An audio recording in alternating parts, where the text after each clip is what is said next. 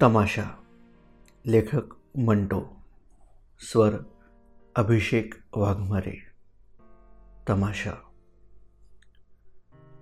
दो तीन रोज से हवाई जहाज़ सियाह उकाबों की तरह पर फैलाए खामोश फिजा में मंडरा रहे थे, जैसे वे किसी शिकार की तलाश में हों।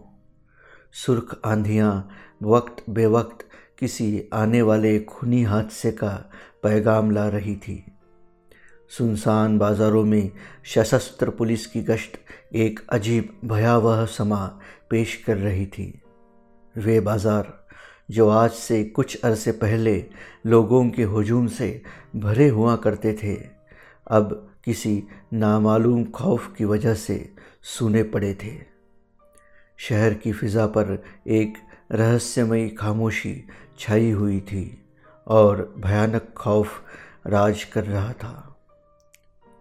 खालिद घर की खामोश और स्तब्ध फिज़ा में सहमा हुआ, अपने वालिद के करीब बैठा बातें कर रहा था। अब्बा, आप मुझे स्कूल क्यों नहीं जाने देते? बेटा, आज स्कूल में छुट्टी है। मास्टर साहब ने तो हमें बताया ही नहीं। वह तो कल कह रहे थे कि जो लड़का आज स्कूल का काम खत्म करके अपनी कापी नहीं दिखलाएगा, उसे सख्त सज़ा दी जाएगी। वह बतलाना भूल गए होंगे। आपके दफ्तर में छुट्टी होगी? हाँ हमारा दफ्तर भी आज बंद है। चलो अच्छा हुआ। आज आपसे कोई अच्छी सी कहानी सुनूँगा। यह बातें हो रही थी कि तीन चार जहाज़ चीखते हुए उनके सिर पर से गुजर गए। खालिद उनको देखकर बहुत भयभीत हो गया। वह तीन चार रोज से इन जहाज़ों को गौर से देख रहा था, मगर किसी नतीजे पर नहीं पहुँच सका। वह हैरान था कि ये जहाज़ सारा दिन धूप में क्यों चक्कर लगाते रहते हैं। वह उनकी रोज़ाना गतिविधि से सख्त तंग आकर बोला, अब्बा मुझे इन जहाज़ों से सख्त खौफ मालूम हो रहा है। आप इनके चलाने वालों से कह दे कि वे हमारे घर से न गुजरा करें। खौफ? कहीं पागल तो नहीं हो गए खालिद। अब्बा यह जहाज़ बहुत खौफनाक है। आप नहीं जानते ये किसी न किसी दिन हमारे घर पर गोला फेंक देंगे। कल सुबह मामा अम्मी जान से कह रही थी कि इन जहाज़ वालों के पास बहुत से गोले हैं। अब्बा, अगर उन्होंने इस किस्म की कोई शरारत की तो याद रखे, मेरे पास भी एक बंदूक है। वही जो आपने मुझे पिछली ईद पर लाकर दी थी। खालिद के अब्बा ने अपने लड़के के गैर मामूली साहस पर हँसते हुए कहा, मामा तो पागल है, मैं उनसे दरियाफ्त करूँगा कि वह घर में ऐसी बातें क्यों करती है। इत्मीनान रखो, वे ऐसी बात कभी नहीं करेंगी। अपने वालिद से रुखसत होकर खालिद अपने कमरे में चला गया और हवाई बंदूक निकालकर निशाने लगाने का अभ्यास करने लगा, ताकि जिस रोज़ हवाई जहाज़ वाले गोले फेंके तो उसका निशाना न चूक जाए और वह पूरी तरह बदला ले सके। काश प्रतिशोध का यही नन्हा जज्बा हर शख्स में पैदा हो जाए। इसी अरसे में, जबकि एक नन्हा बच्चा अपनी बदला लेने की फ़िक्र में डूबा हुआ तरह तरह के मंसूबे बाँध रहा था। घर के दूसरे हिस्से में खालिद का अब्बा अपनी बीवी के पास बैठा हुआ मामा को हिदायत कर रहा था कि वह आगे से इस घर में इस किस्म की कोई बात न करे जिससे खालिद को दहशत हो। मामा को और बीवी को इस किस्म की ताकीद करके वह अभी बड़े दरवाजे से बाहर जा ही रहा था कि खादिम एक भयानक खबर लाया कि शहर के लोग बादशाह के मना करने पर भी शाम के करीब एक आम जलसा करने वाले हैं। और यह आशा की जाती है कि कोई न कोई दुर्घटना ज़रूर पेश आकर रहेगी। खालिद का अब्बा यह खबर सुनकर बहुत खौफजदा हुआ। अब उसे यकीन हो गया कि माहौल का गैर मामूली सुकून, जहाज़ों की उड़ान, बाज़ारों में सशस्त्र पुलिस की गश्त, लोगों के चेहरों पर उदासी का अलम, खूनी आंधियों की आमद, किसी खौफनाक हादसे के आसार थे। वह हादसा किस किस्म का होगा, यह खालिद के अब्बा की तरह किसी को भी मालूम नहीं था। मगर फिर भी सारा शहर किसी नामालूम खौफ से लिपटा हुआ था। बाज़ार जाने के ख्याल को तर्क करके खालिद का अब्बा अभी कपड़े भी बदल नहीं पाया कि जहाज़ों का शोर बुलंद हुआ। वह सहम गया। उसे लगा जैसे सैकड़ों इंसान एक सी आवाज़ में दर्द की शिद्दत से करा रहे हो। खालिद जहाज़ों का शोरगुल सुनकर अपनी हवाई बंदूक संभालता हुआ कमरे से बाहर दौड़ आया और उन्हें गौर से देखने लगा, ताकि वे जिस वक्त गोला फेंकने लगे तो वह अपनी हवाई बंदूक की मदद से उन्हें नीचे गिरा दे। इस वक्त इस छः साल बच्चे के चेहरे पर मज़बूत इरादा और दृढ़ निश्चय के लक्षण प्रकट थे, जो कम हकीकत बंदूक का खिलौना हाथ में थामे एक वीर सिपाही को शर्मिंदा कर रहा था। मालूम होता था कि वह आज इस चीज़ को, जो उसे अरसे से खौफजदा कर रही थी, मिटाने पर तुला हुआ है। खालिद के देखते देखते एक जहाज़ से कुछ चीज़ें गिरी, जो कागज़ के छोटे छोटे टुकड़ों के समान थी। गिरते ही वे टुकड़े हवा में पतंगों की तरह उड़ने लगे। इनमें से चंद खालिद के मकान की छत पर भी गिरे। खालिद भागता हुआ ऊपर गया और कागज़ उठाकर अपने वालिद के पास ले आया। अब्बा जी मामा सचमुच झूठ पक रही थी। जहाज़ वालों ने तो गोलों की बजाय कागज़ फेंके हैं। खालिद के बाप ने वह कागज़ लेकर पढ़ना शुरू किया तो रंग जर्द हो गया। होने वाले हादसे की तस्वीर उसे अब साफ़ तौर पर नज़र आने लगी। उस इश्तहार में साफ़ लिखा था कि बादशाह किसी को जलसा करने की इजाज़त नहीं देता और अगर उसकी मर्ज़ी के ख़िलाफ़ कोई जलसा किया गया तो अंजाम की ज़िम्मेदार स्वयं जनता होगी। अपने वालिद को इश्तहार पढ़ने के बाद इस कदर हैरान देखकर खालिद ने घबराते हुए पूछा इस कागज़ में यह तो नहीं लिखा कि वे हमारे घर पर गोले फेंकेंगे। खालिद, इस वक्त तुम जाओ जाओ, अपनी बंदूक के साथ खेलो।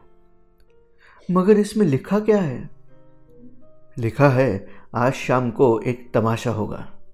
खालिद के बाप ने गुफ्तगु को अधिक बढ़ाने के डर से झूठ बोलते हुए कहा, तमाशा होगा?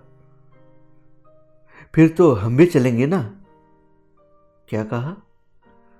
क्या इस तमाशे में आप मुझे नहीं ले चलेंगे? ले चलेंगे ले चलेंगे। अब जाओ, जाकर खेलो। कहाँ खेलूँ? बाज़ार में आप मुझे जाने नहीं देते। मामा मुझसे खेलती नहीं। मेरा सहपाठी भी तो आजकल यहाँ नहीं आता। अब आप ही बताएँ, मैं खेलूँ तो किससे खेलूँ? शाम के वक्त तमाशा देखने तो ज़रूर चलेंगे ना? किसी जवाब का इंतज़ार किए बगैर खालिद कमरे से बाहर चला गया। और अलग अलग कमरों में आवारा फिरता हुआ अपने वालिद की बैठक में पहुँचा, जिसकी खिड़कियाँ बाज़ार की तरफ़ खुलती थी। खिड़की के करीब जाकर वह बाज़ार की तरफ़ देखने लगा तो क्या देखता कि बाज़ार में दुकानें बंद है मगर आना जाना जारी है। लोग जलसे में शामिल होने के लिए जा रहे थे। वह सख्त हैरान था कि दुकानें क्यों बंद रहती है? इस मसले के हल के लिए उसने अपने नन्हे दिमाग पर बहुत ज़ोर दिया, मगर कोई नतीजा न निकाल सका। बहुत सोच विचार के बाद उसने सोचा कि लोगों ने वह तमाशा देखने की खातिर जिसके इश्तहार आज जहाज़ बांट रहे थे, दुकानें बंद कर रखी है। अब उसने ख्याल किया कि वह कोई निहायत ही दिलचस्प तमाशा होगा, जिसके लिए तमाम बाज़ार बंद है। इस ख्याल ने खालिद को सख्त बेचैन कर दिया और वह उस वक्त का बेकरारी से इंतज़ार करने लगा, जब अब्बा उसे तमाशा दिखाने ले चलेंगे।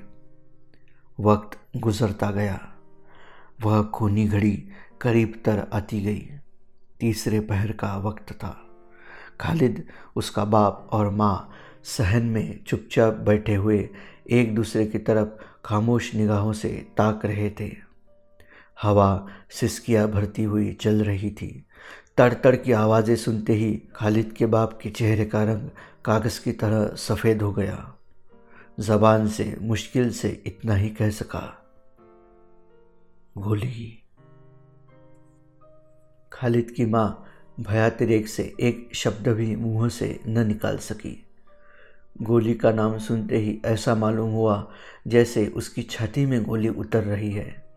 खालिद इस आवाज़ को सुनते ही अपनी वालिद की अंगुली पकड़कर कहने लगा अब्बा जी चलो चले, तमाशा तो शुरू हो गया है।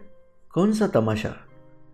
खालिद के बाप ने अपने खौफ को छुपाते हुए कहा, वही तमाशा जिसके इश्तहार आज सुबह जहाज़ बांट रहे थे। खेल शुरू हो गया है। तभी तो इतने पटाखों की आवाज़ सुनाई दे रही है। अभी बहुत वक्त बाकी है। तुम शोर मत करो। अब जाओ। मामा के पास जाकर खेलो। खालिद यह सुनते ही बावरची खाने की तरफ़ रवाना हो गया। मगर वहाँ मामा को न पाकर अपने वालिद की बैठक में जाकर खिड़की से बाज़ार की तरफ़ देखने लगा। बाज़ार आम दोरफ्त बंद हो जाने की वजह से साए साए कर रहा था। दूर फासले से कुत्तों की दर्दनाक आवाज़ें शामिल हो गई। खालिद किसी को कराहते सुनकर बहुत हैरान हुआ। अभी वह इस आवाज़ की जस्तजू के लिए कोशिश कर ही रहा था कि चौक में उसे एक लड़का दिखाई दिया, जो चीखता चिल्लाता भागता चला आ रहा था। खालिद के कमरे के ठीक सामने वह लड़का लड़खड़ा कर गिरा और गिरते ही बेहोश हो गया। उसकी पिंडली पर गहरा जख्म था, जिससे फव्वारों खून निकल रहा था। यह दृश्य देखकर खालिद बहुत खौफजदा हुआ। भागकर अपने वालिद के पास गया और कहने लगा, अब्बा अब्बा, बाज़ार में एक लड़का गिर पड़ा है। उसकी पिंडली से बहुत खून निकल रहा है। खालिद का बाप यह सुनते ही खिड़की की तरफ़ गया और देखा कि वाकई एक नौजवान बाज़ार में औंधे मुँह पड़ा है। बादशाह के खौफ के कारण किसी में इतना साहस नहीं था कि उस लड़के को सड़क पर से उठाकर सामने वाली दुकान के पट्टे पर लिटा दे। अब्बा, इस लड़के को किसी ने पीटा है? खालिद का बाप हाँ में सिर हिलाता कमरे के बाहर चला गया। अब खालिद कमरे में अकेला रह गया। वह सोचने लगा कि इस लड़के को इतने बड़े ज़ख्म से कितनी तकलीफ़ हुई होगी, जबकि एक दफ़ा उसे चाकू चुभने से ही तमाम रात उसके सिरहाने बैठे रहे थे। इस ख्याल के आते ही उसे ऐसा मालूम होने लगा कि जैसे वह ज़ख्म खुद उसकी पिंडली में है और उसमें बहुत तेज़ दर्द है। वह एकदम रोने लगा। खालिद के रोने की आवाज़ सुनकर उसकी माँ दौड़ती दौड़ती आई और उसको बाह में लेकर पूछने लगी, मेरे बच्चे, रो क्यों रहे हो? मम्मी, उसे किसी ने मारा है। शरारत की होगी उसने। मगर स्कूल में तो छड़ी से सजा देते हैं, लहू तो नहीं निकालते। छड़ी ज़ोर से लग गई होगी तो फिर क्या इस लड़के को इस कदर मारा है? जब एक रोज़ मास्टर साहब ने मेरे कान खींचकर सुर्ख कर दिए तो अब्बा जी ने हेडमास्टर के पास शिकायत की थी ना? इस लड़के का हेडमास्टर बहुत बड़ा आदमी है। अल्लाह मियाँ से भी बड़ा? नहीं, उनसे छोटा है। तो फिर वह अल्लाह मियाँ के पास शिकायत करेगा? खालिद, अब देर हो गई है। चलो, सोए। अल्लाह मियाँ, मैं दुआ करता हूँ कि तू उस मास्टर को, जिसने इस लड़के को पीटा है, उसे अच्छी तरह सज़ा दे और उस छड़ी को छीन ले, जिसके इस्तेमाल से खून निकल आता है। मैंने पहाड़े याद नहीं किए, इसलिए मुझे डर है कि कहीं वही छड़ी मेरे उस्ताद के हाथ ना आ जाए। अगर तुमने मेरी बात न मानी तो फिर मैं भी तुमसे नहीं बोलूँगा। सोते वक्त खालिद दिल में दुआ मांग रहा था।